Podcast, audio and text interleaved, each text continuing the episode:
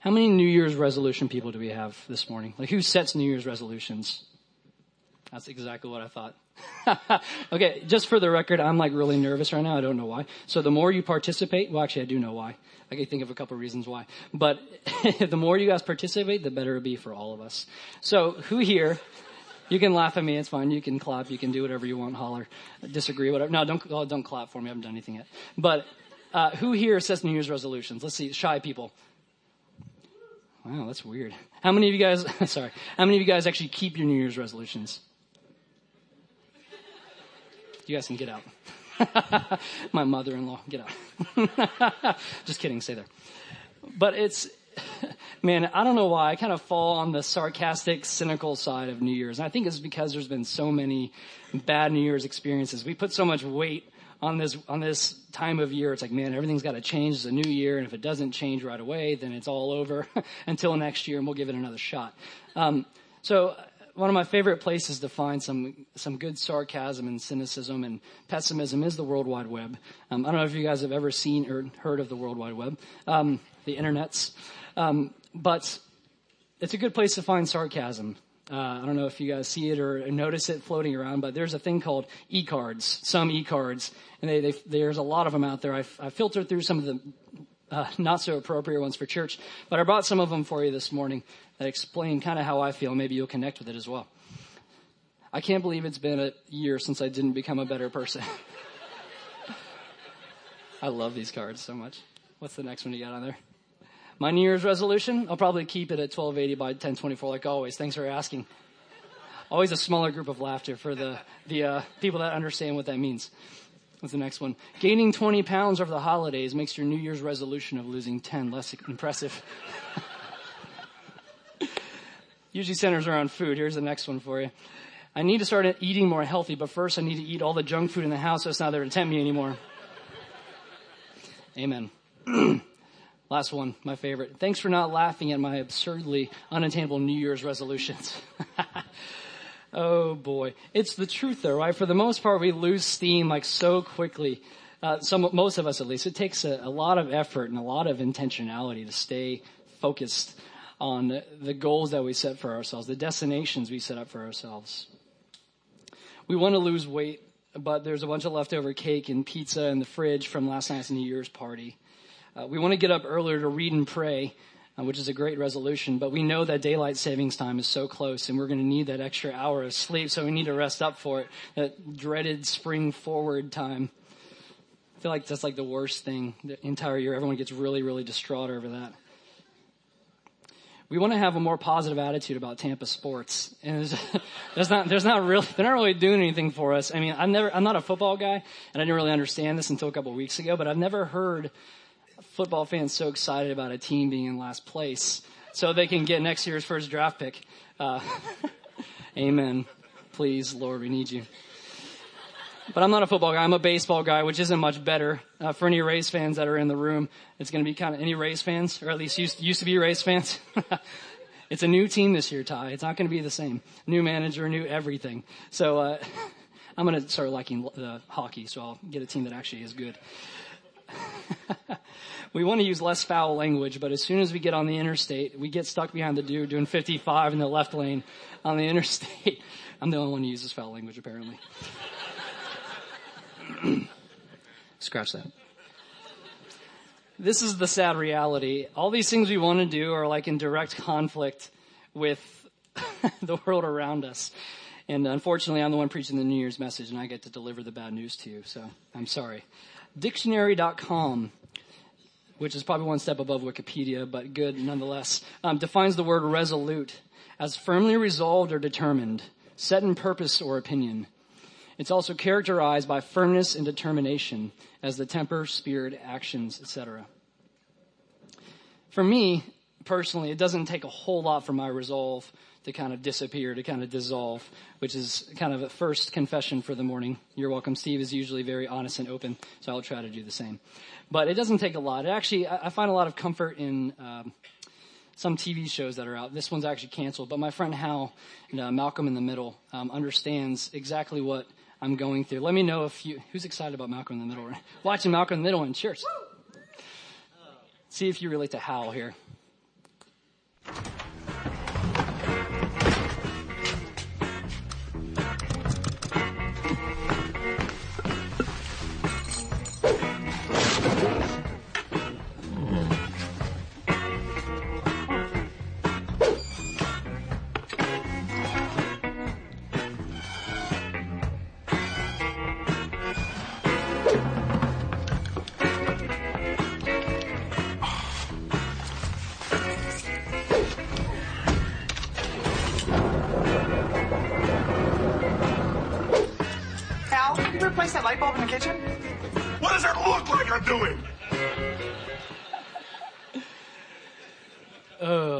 Wife is here this morning. She will tell you that is me. 100%.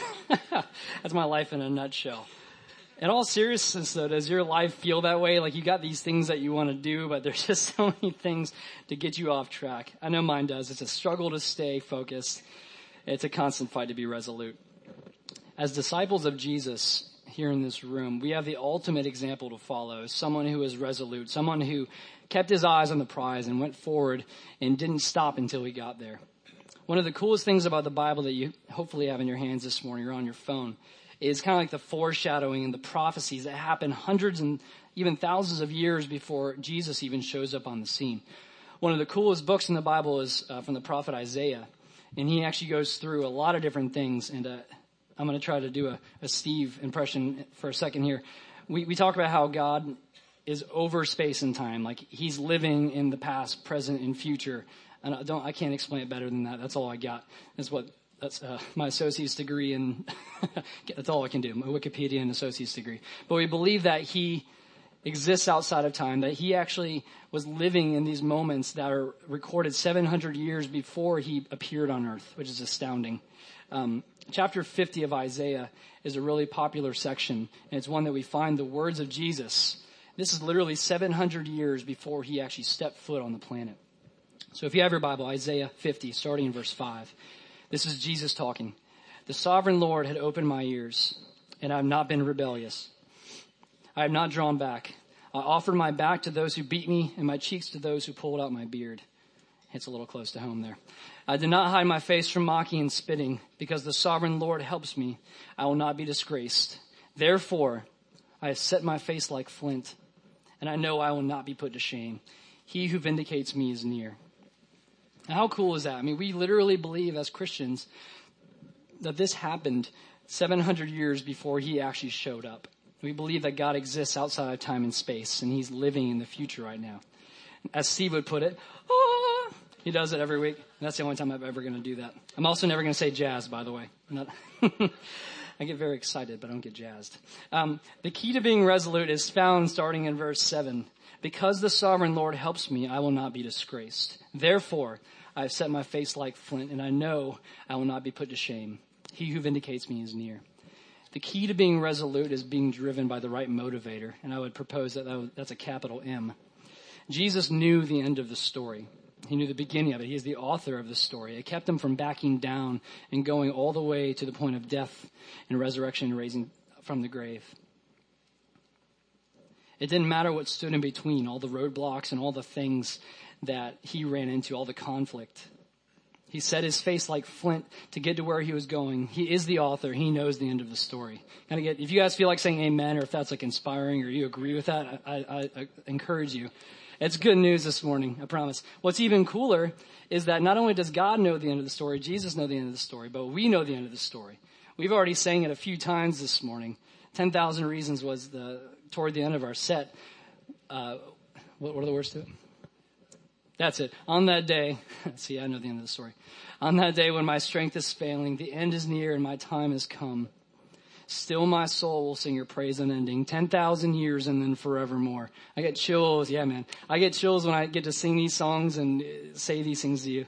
We sing another one, beautiful. When we arrive at eternity's shore and death is just a memory and tears are no more, we'll enter in as the wedding bells ring. Your bride will come together and we'll sing.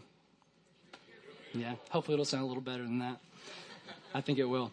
One that everybody knows, but we don't sing that often, is uh, uh, Amazing Grace. The last verse of Amazing Grace is so cool. When we've been there 10,000 years, bright shining as the sun, we've no less days to sing God pra- God's praise than when we first begun. These guys, these old guys, have a way of saying things that completely just blows my mind. And it's one of the reasons why we insert them into worship. Just chew on that for a second. We know the end of the story, but still we get distracted. we can still, as soon as we walk out of these doors, it's it's all it's all over for some of us. As soon as we experience life, it's like it just hits us right in the face. The details kind of bog us down, relationships get in the way, and life just happens. We still lose motivation knowing the end. our goals feel so impossible because the weight of this world just has a way of weighing us down. And everything that we want to do is feels like it's in direct opposition of our culture. What I'm proposing today is that we're missing a big piece of why we, we don't operate the way we should. We spend a lot of time on how as a church culture. Like, how should we do this? How should we do that? We even all agree with what. You know, we're supposed to love God, love people, make disciples, and uh, share Christ. But a lot of times we forget why we're doing the things that we do. And we find out what motivates us, well, I mean, why we do things, it makes everything else make so much more sense. It's so important, by the way, that we made it like the very first couple pages of our vision book. Um, if you don't have one of these, I encourage you to go to the info desk after this and check it out. You'll learn out what ma- learns what makes us learn what makes us tick, and uh, just kind of why we do the things we do, why we don't do the things we don't do, um, and what we find is important. But straight from the vision book, page three, why. Once we understand the why, we find what motivates us. You want to find out what should motivate you? Just ask yourself, why has God put me on the planet? A question I'm sure none of you have ever asked before. Drum roll, please. Now, ladies and gentlemen, the big why. You are designed specifically to glorify God by completing His work on earth. This is exactly what Jesus said to the Father at the end of His life. I have brought you glory on earth by completing the work you gave me to do. And this is exactly what you've been designed for. We are God's workmanship created in Christ Jesus to do good works, which God prepared in advance for us to do. I consider my life worth nothing to me, says the Apostle Paul, if only I may finish the race and complete the task the Lord has given me. And of course, the what, the next natural question is, what do we do? Our assignment, which everybody that's been in church for long enough knows these four things. Our assignment is to love God, love people, tell others about Christ, and to make disciples. Jesus always had the big why in mind. In page three, John 17, 4, I've completed your work on earth the work that you gave me to do. And at that time, he was ready to die and ascend into heaven, but not until then. He showed us the difference between having resolutions and actually being resolute, living a life of resolve. Everything Jesus did was driven by being resolute. He never lost sight of the destination. Which makes me think a lot of um, traffic in Sarasota these days. Um, I just I felt the blood pressure of the room go up. I don't even have to look.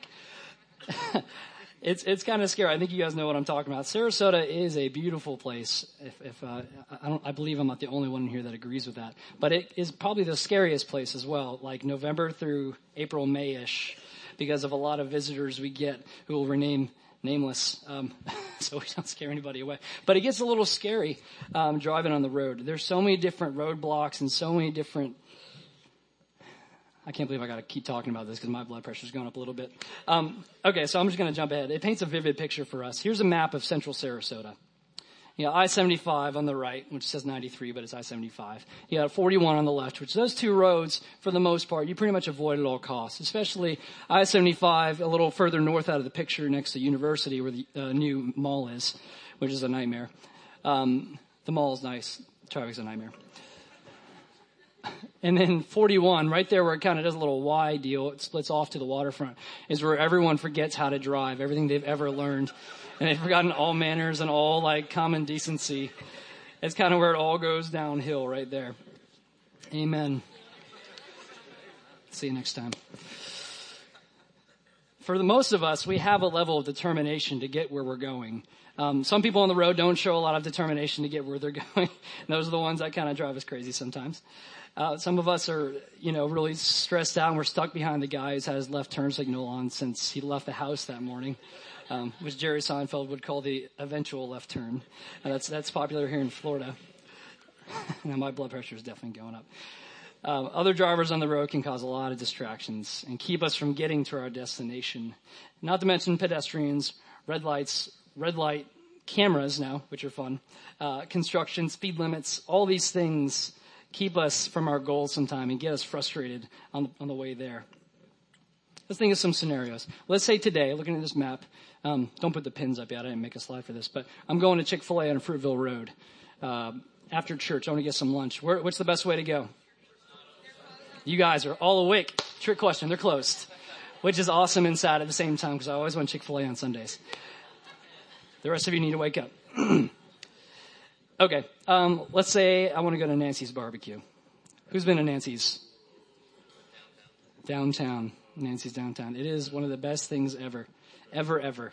Um, those of you who are awake and know what I'm talking about also know that it's not open today, but I'm willing to shift the metaphor to tomorrow because it is that good. Nancy's is incredible. And uh, let's say I want to get lunch at Nancy's tomorrow. And Nancy, if you're listening to this for the record, I love you. and uh, this publicity definitely deserves a free pulled pork sandwich. Clay Barnett, call me. Okay, say we're starting here at Sarasota, five, or at uh, 360, 5250 McIntosh Road. And uh, Nancy's is way up there in the top left downtown. Automatically, I feel like some of you know exactly which way you'd go to get there. Here's what mine looks like. Mine's a little weird. Um, I avoid conflict and I avoid traffic and I avoid people as much as I can. Hopefully no one listens to that part of the podcast out of context. It's just traffic. I just don't like people in traffic. I like people otherwise. But I go, I go north on McIntosh. I go straight through Wilkinson when I when I have the option to turn left because Wilkinson makes no sense to me. All the lights stay red for way too long and they're red for no reason. Uh, so true, right? Amen. Thank you. Man, that frustrates me. I feel like there's people that can change that, but they don't really do anything about it. So I go past Bee because Bee is crazy. I go to Webber which is slow, but there's nobody there. And I know some of you are like, you're, you're an idiot. Why would you go down Webber? There's, okay, first of all, there's policemen to keep you accountable for speeding, which is what's really important in this life is accountability. So that's why I go down Webber. I'm just kidding. There's no people on Webber usually. Usually it's a pretty quick ride, even though the, uh, even though the speed limits are slow and there's still some lights. I take a ride on Tuttle because I avoid 41 like the plague because it is horrible as soon as you get down by the hospital and backed up further past that, like Clark Road. So I take a ride down Tuttle. I take, you see the little squigglies on the top left there. That's a, little known route through Paver Park, which is near the fairgrounds. It's go down Sidedale, go down uh, Milmar, Pelican, but eventually you have to get to Ringling. I can't avoid Ringling altogether. Um, Ringling is frustrating at a certain point because it's like one way traffic, or two, you know, only one way each direction. And I always get stuck behind the dude going way too slow and I can't pass him or run him off the road. So I avoid, um, I avoid Ringling as much as I can, and I eventually get there, um, get to where it opens up downtown, and eventually Nancy's sweet, glorious, beautiful, amazing Nancy's is on the left. By the way, Bree likes Nancy too, so this is, you guys don't have to worry about anything. I really want Nancy's now. I'm, I'm not very resolute in even speaking this morning. I'm hungry. These new routes, like finding these little back roads is so exciting to me. Um, I lead a very thrilling life, obviously. I just love like finding my way around uh, traffic and getting there first. And some of you are already like, man, that's just a terrible way to go. You're like, I would have never done that, but it is what it is. Uh, there's along the way, no matter what way you go, there's going to be pedestrians, there's going to be stop signs, there's going to be speed limits, there's going to be red traffic light cameras that keep you from running red lights, or I'm trying to skip through the yellow light. um, but it is what it is. Um, I, I've set my face like flint to Nancy, so I'll do whatever it takes. Jesus obviously was the, we'll come back to this. That wasn't random, I promise. Jesus was obviously the best example of someone who set his face like flint, who's somebody who, who was resolute in what he did and everything he did. He had a mission in mind and there wasn't anything that was going to get in his way before it was accomplished. Luke chapter 9 is where we're going to hang out this morning. Um, if you have your Bibles or your phone with airplane mode on or whatever, so you're not tempted to go on Snapchat, Instagram, MySpace, Facebook, MySpace. Some people are still on MySpace, kiddos. Anyways, if you have your Bibles, please, please turn to Luke chapter 9. At this point in scripture, Jesus has already done a lot of stuff. He's already preached a lot of messages. He's already performed a lot of miracles. He's calmed the sea. Um, Peter, James, and John have experienced the transfiguration on the mountain, which would have been mind blowing and definitely way more than I can get into this morning.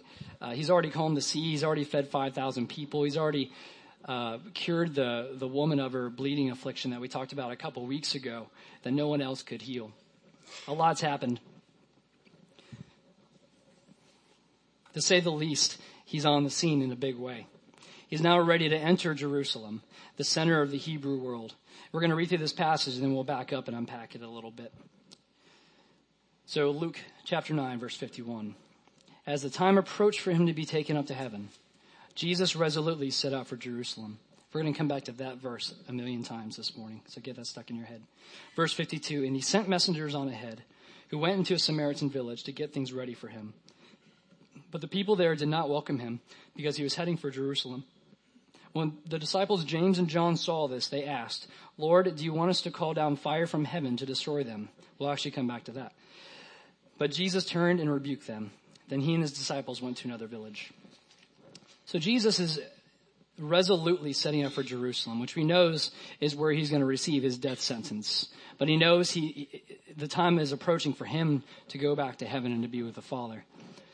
And Jerusalem is just one of those stops. But before he even gets to Jerusalem, he has to go through this Samaritan village. As the time approached for him to be taken up to heaven, Jesus resolutely set out for Jerusalem. He sent messengers on ahead who went into a Samaritan village to get things ready for him, but the people there did not welcome him because he was heading for Jerusalem. If you guys know anything about Jewish culture in this time, the Jews and the Samaritans did not get along. They actually went as far as they hated each other. Much less would they want to uh, lodge with you or have dinner with you. I mean, definitely not have a conversation with you. So when Jesus sends people ahead saying, "Hey, Jesus is coming. Can we, you know, stay at your Motel 8 or is there a free place we can stay?" He wouldn't stay Motel 8, by the way, because it's actually I think he would. Resolve. Do you guys want to talk about that? You think Jesus would stay at a Motel 8? so I, I literally got distracted by that just now. All right, here we go. We can talk later. Um, but you know, can he can he stay here? He's on foot. He needs some some you know nourishment. He needs to get some rest before he heads into Jerusalem. But the guys there had no uh, wanted no business with him, no dealings with him. Uh, the Jews and the Samaritans were different in the fact that Samaritans years before had inter- were Jews that had intermarried with other cultures that the Jews saw as uh, you know a, a very tainted bloodline as somebody who weren't like the real legit deal that they were you know they existed because out of disobedience from god and they just looked down on them and the hatred was reciprocated back to the jews so when they said jesus is coming they know he's a devout jewish man and, and of, of clean bloodlines they don't want him coming through but Jesus, whose destination is Jerusalem, needed to stop in the village to probably get nourishment and to get recharged for his, his mission, the reason he was here. They obviously didn't like him. They didn't want him there, and much less his, his mangy crew of smelly disciples coming through. but we read in the verse of this passage, the first verse, Luke 9:51, that Jesus had his eyes fixed on his destination. As the time approached for him to be taken up to heaven, Jesus resolutely set out for Jerusalem. Can we pull the, de- the definition of resolute up one more time, Rob? Sorry, back at the very beginning. He resolutely set out for Jerusalem, firmly resolved or determined, set in purpose or opinion, characterized by firmness and determination as the temper, spirit, actions, etc. Jesus resolutely set out for Jerusalem. Let's just leave that verse, leave the verse up there for a second. Sorry. He knew that he was the story advancer. We've been in this collection of, of talks, as Steve would say, uh, called Advance the Story which uh, is, is a fancy way of saying, you know, we, we are part of this awesome, amazing story that we read in Scripture and that we've sang about this morning. We get to be in the middle of it as disciples of Christ. and uh, this this one I'm trying to fit right into this message series. So hopefully it works out. But Jesus is trying to advance the story. He's the main character. He knows everything falls on him. He knows the end of it, the beginning, the middle, the end is all about him and his glorification. So he set out resolutely for Jerusalem. He knew the time was approaching for him to be taken up to heaven, so he resolutely set out for Jerusalem. He had resolve in every step he took. He knew Jerusalem would be the place that he got his death sentence, but he knew that's where he had to go. And let's go back to our traffic analogy. I do my best, like I said, to avoid traffic as much as I can. Um, and, you know, it is what it is. But sometimes US 41 is the best way to go especially to get to Nancy. Sometimes it's good, even with all the traffic. So let's just say we're going this way.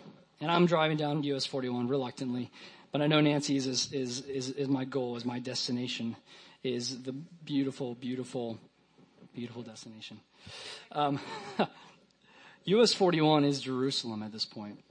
US 41 is something that represents a lot of conflict and a lot of people that aren't seeing things the way that I see it. Jerusalem represents something that is just a huge, huge source of conflict for Jesus. But he knows he has to go through Jerusalem. He has to go to Jerusalem for the whole story to be advanced. He's been preaching things that have been making people angry. He's going to keep doing it because he's got a story to advance. And here's where I really want to camp out today, by the way. The big why is of utmost importance. Nancy's is of utmost importance. importance.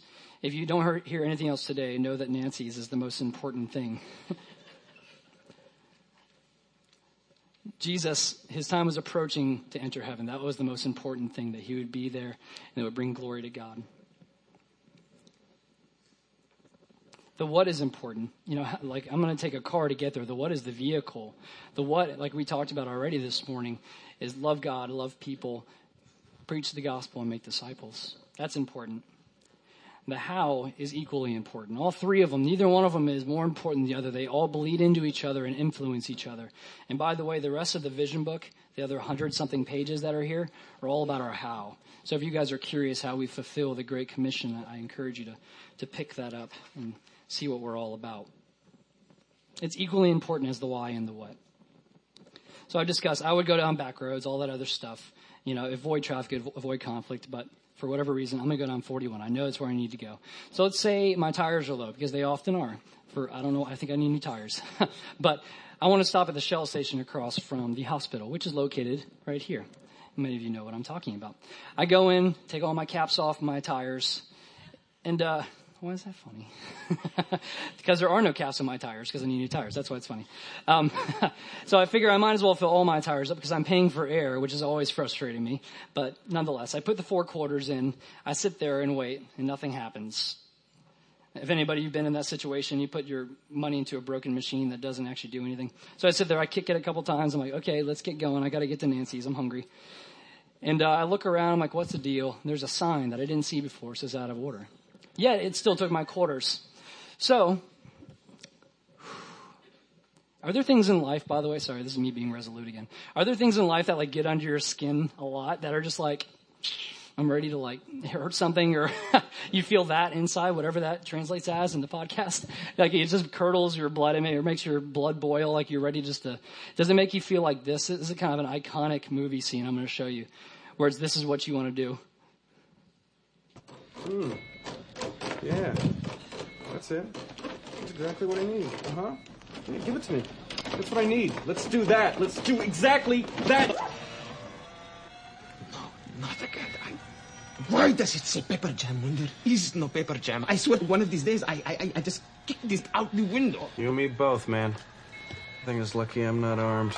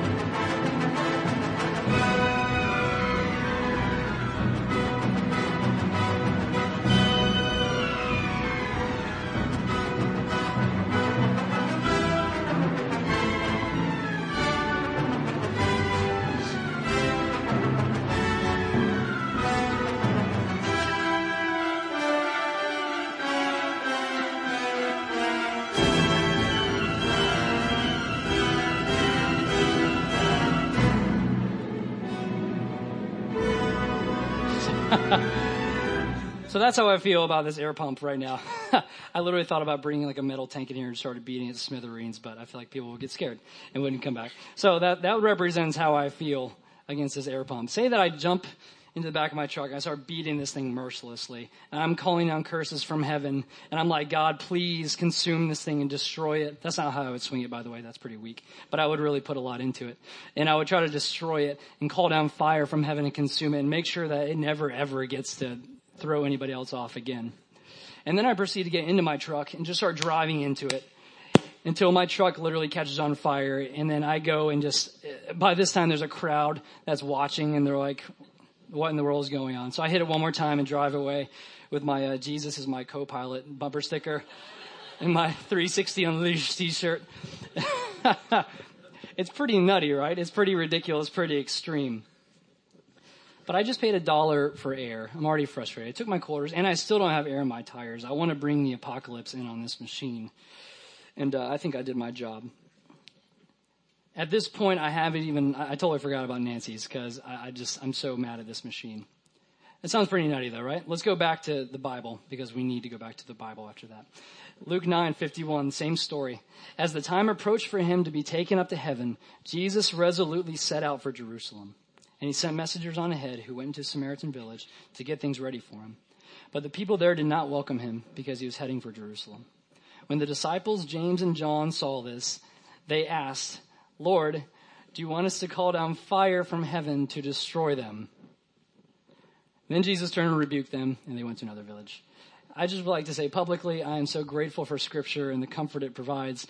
Not like necessarily because the Lord is my shepherd, but because I'm like right up there with like the MVPs and like the pros. This is James and John who are acting like total idiots right now. That are like, you want us to like kill this whole village because they wouldn't let you stay and get some, get some waffles or whatever? I thought a Waffle House as soon as I said Motel 8, sorry. Um, or Super 8, what is that called? But like, it's pretty ridiculous, right? Are you guys not convinced that it's ridiculous? It is, right? Okay, if you're not convinced, Luke chapter 6, rewind three chapters. Before all the miracles, before the transfiguration, before the messages and the, the prophecies that Jesus has fulfilled, uh, Jesus is coaching his apostles, and one of the very first uh, times that he is addressing them, we read that there's a giant crowd that's surrounding him, but Jesus is focused in on his 12 that he's just selected. Luke 6, verse 20. Looking at his disciples, he said, go to verse 22, Blessed are you when people hate you, when they exclude you and insult you, and reject your name as evil, because the Son of Man. Rejoice in that day and leap for joy, because great is your reward in heaven, for that is how their ancestors treated the prophets. Verse 27, But to you who are listening, I say, love your enemies, do good to those who hate you, bless those who curse you, pray for those who mistreat you. If someone slaps you on one cheek, turn to them the other also. If someone takes your coat, do not withhold your shirt from them. Give to everyone who asks of you, and if anyone takes what belongs to you, do not demand it back. Good luck with that one. Do to others as you would have them do to you. Luke 9:54. When the apostle when the disciples James and John saw this, they asked, "Lord, do you want us to call down fire from heaven to destroy them?" Can we just put those two verses together? That's, I mean, just read that. And there's not a lot of time, I don't think, between those, but I feel like Jesus was really fulfilling the top part in front of them, and that's still their response. I don't know. I find that very funny. This is only three chapters ago that Jesus said this, and James and John are ready to get their baseball uh, baseball bat out and kill the air tank to hit the, the, the destroy the fax machine because of something like that. They want to obliterate an entire village. We're so fickle as humans. I, I relate to this. I don't want to kill villages, but I do get angry over things that uh, should not make me angry. So easily we're distracted from our destination where we're supposed to be going.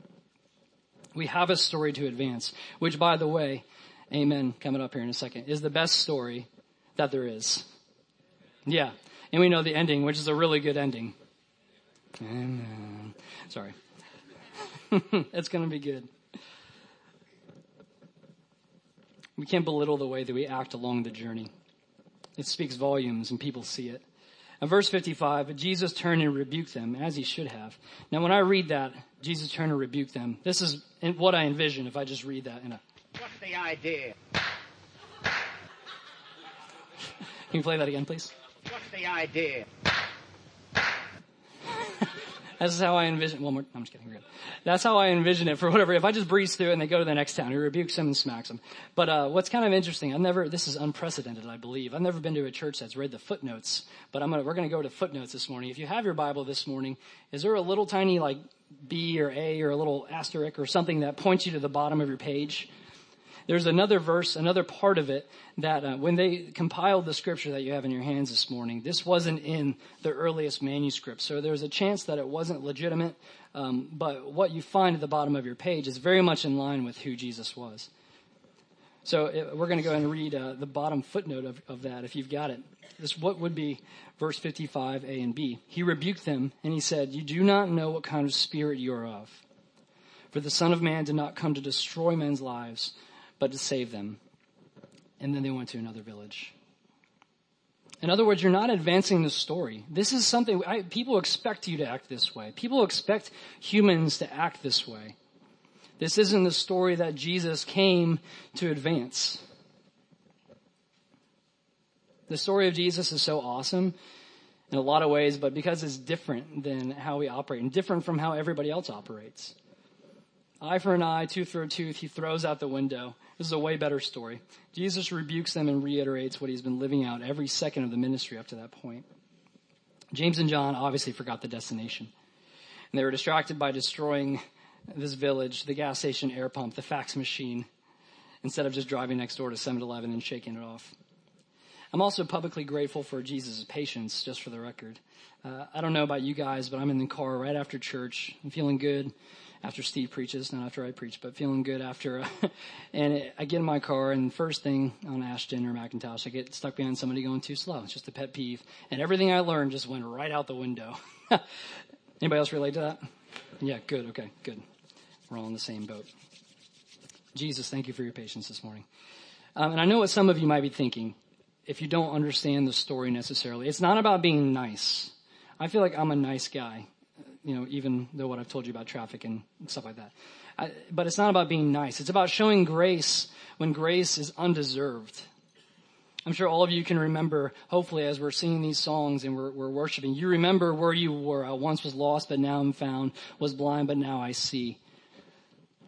We remember where we came from, and this is the story we're supposed to advance to give grace to people that don't deserve it. This is a story worth advancing. This is a story that will change culture if we actually did it, by the way. Grace is the most important aspect of the entire thing that should be woven throughout our journey to the destination. I feel like when I preach here on Sundays, by the way, that I end up throwing out more questions than answers. I feel like the further I get along in my discipleship as a Christian, the less I know. So I'm passing that on to you this morning, and you're welcome, and I'm sorry. Welcome 360, Happy New Year. Um, in all seriousness, though, the life of Jesus really seems to challenge the thinking of a lot of people. He makes a lot of people kind of throw their head on a tilt and, you know, really rethink things. He was in the business of, of just making people confused in a lot of ways, but it made so much sense at the same time when you live it out. He said things like, rejoice in your persecution. Whoever doesn't hate his family can't follow me. If you don't eat my flesh or drink my blood, you have no life. All that stuff is like, okay, I need to read that again. Maybe was, I read it out of context. But he was in the business of making us think and making people think and changing paradigms. I feel like he's doing the same thing in this, in this passage in Luke 9. Why would you want to save your enemies? These guys just stopped you from going where you needed to go. Why would you want to rejoice in your persecution or when somebody hates you? That makes no sense when in reality, this is what makes Jesus superior to any historical figure, any lifestyle, or any religion that you can throw out there. It's completely selfless and makes no sense at all. People are amazed when they experience grace at times when they don't deserve it. Romans 5 8 is a very popular verse, and it's stuck in my head. Romans 5 8. But God demonstrates his own love for us in this. While we were still sinners, Christ died for us. I'm chewing that for the rest of your life. So Jesus resolutely set out in everything he did. His final destination was heaven, seated at the right hand of God. The Samaritan village and Jerusalem were just stops on the way there. Along the way, amazingly, he showed grace to everyone that he came in contact with. All the conflict, all the gas station air pumps that were broken, all the fax machines that would paper jam for no reason. He still acted in grace and still acted in love. He was determined to advance the story of God and somehow still showed his love for others in the process.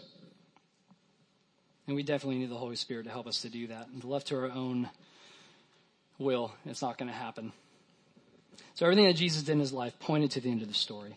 When you look at what he was trying to accomplish, it all made sense. You know, he didn't set New Year's resolutions or set goals for the day. He lived a life of resolve. He had the big why in mind. So this, this morning, the Sunday before New Year's Eve, look at your own resolutions if you have any. The common resolutions, I want to work out so I can get six pack abs. Right, Jordan Nations? That's right, you're there already. Um, you know, it's, it's, uh, why? What part of the story are you advancing by that? Whose story are you advancing? Would be a question that Christ would ask.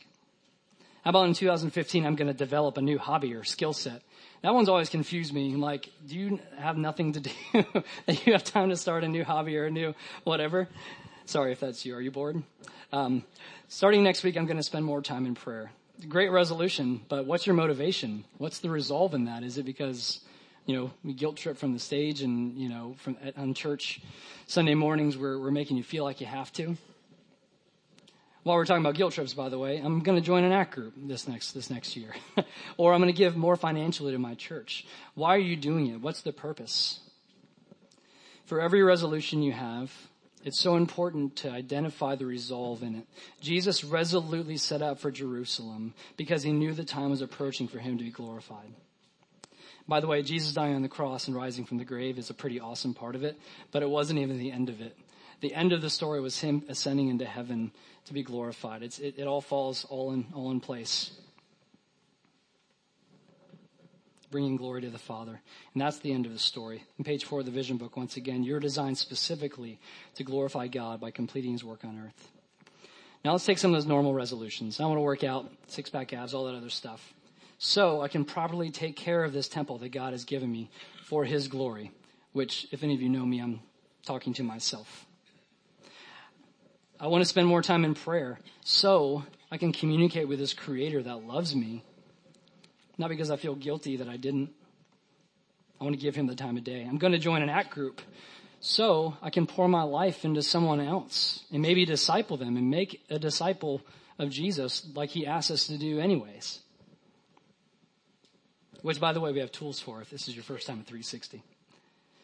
I'm going to give more financially to my local church so I can worship God through expressing my dependence on Him and proving that it's not by my effort or my will that my life continues or I got all my stuff together to prove that I need God for every single step of the way, including financially. Here's a personal one for you from, from me. I'm going to develop a new skill set, not a hobby, skill set so others can see how God is in the business of making his disciples more complete and more like Jesus. Recently, our staff, which is about seven, eight people, went through a very unique process with a friend of ours, Doug Pohl, who I believe is here this morning. He's got a consulting firm uh, here in town that he runs, and he works with local companies and local organizations to help them operate better as a team. They use personality tests and all these different things to kind of figure out exactly who you are, and then they bring them all together to see how they complement each other, where your strengths are, uh, where your weaknesses, your potential weaknesses could be, and how you're supposed to communicate with each other. It was a very, uh, very cool process, by the way, um, and it is part of exchange, I believe. So if you get to the further parts of exchange, you actually get to that. It's very cool. But um, I'll leave out a lot of the details and give you the results. This is a lot of work. Each one of these people represents one of our staff members. Um, as far as you go to the left, um, that's like a more methodical achievement drive. It's where you find your people that are a little bit slower at things that need to think about things a little more, that think about details. And the more further you go to the right is where you find your typical type A personality. And there's a lot here this morning um, that I see. um, that's a compliment. We need you people. Um, if you go further down is the relational drive. That's where some people are more guarded. You need uh, to kind of dig a little deeper to get down to their emotions and down to, you know, uh, be able to communicate with them. It's a little bit harder. If you go up is the more expressive, uh, where it's, there's like no problem. They're just like, here's my story. Who's who I am. I don't really care. Like this is, I'm giving you myself. So uh, just to skip to the end, where do you think old Clay is? Anybody? Not people that were there, by the way.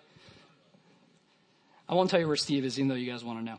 Uh, but Clay, yes, Aaron, you're correct. Top left, or Jordan, top left. That's me all the way on the top left corner, all by my lonesome, no one else, Mr. Counselor. And by the way, none of these are good or bad. These are just identification. It's like, this is who you are. This is what you're good at, naturally, how God has wired you. So that's where I fall all by myself. And by the way, the term, uh, if you're anywhere to the left or to the right, like if you're on an extreme, you're called a thoroughbred. So, Brienne, congratulations. You were married to a thoroughbred. I think it's the first time anyone has ever ever called me that. Um, oh boy. like I said, none of these places are, are bad or good. It's just identification. I'm literally on the 100% expressive, warm and fuzzy. I just, I want everybody to be happy. Let's just talk and hang out. And I'm on the 2% achievement drive, which a lot of you are like, oh, that's what's wrong. that explains a lot. Uh, and all the type A's just burst a blood vessel in there. So what does this mean? This means that I'm good at a lot of things. I'm good at being the last person to leave places because I don't mind. I, I really don't feel any kind of motivation to get anywhere. Uh, I, I, I want. I'm more. It's not funny anymore. Um, I'm more interested in the person, like the individual person. I love that. I love getting to know people, and you know, it, as you see up there, it says counselor. That's something that I've been kind of wired for. I love just getting to know people and and helping them through things and just building relationships. But what it also means is that I'm scared to hurt people and tell them hard things. When it's that far out of balance, I want everybody to be happy. I don't want to disappoint anybody. Uh, and saying hard things is definitely a hard thing for me. So that means I got to stretch. The further you are to one side, the harder it is to stretch across. The 2% achievement drive, I think we all know what I need to do there. in order to stretch a little closer to the center, which by the way, they did some like tests, some hypothetical tests, and Jesus would be right smack dab in the middle. So some of us, as you see, are a little bit closer to Jesus than the rest of us, but I'm a thoroughbred, so it's okay. But it takes a lot of stretching for me to do things like that. And that's why we're passionate about discipleship here at 360. I'm so far to one side of the grid that it takes a ton of stretching and intentional effort for me to get things that are task driven. I don't care, but I need to. There's a time you need to be. Being so high up in the relational drive means it's hard for me to be honest with people a lot of times and kind of skirt over issues. I don't want to hurt their feelings or make them feel unloved. So back to the resolutions. For my resolution, I'm making a resolution to have hard, honest conversations with people because that's a new skill set that's required to advance the story of God. I have some brothers and sisters in the room this morning that I've had hard conversations with, and it's been so hard, but awesome. And you might be thinking, if you're one of those, it wasn't that hard. You need to keep practicing. It was hard for me, so. it means that I got to work harder at setting deadlines so I can get stuff done for the kingdom and not just sit around and wait for somebody else to do it. If any of you, again, know this, know me well enough, this assessment is right on and very eye opening.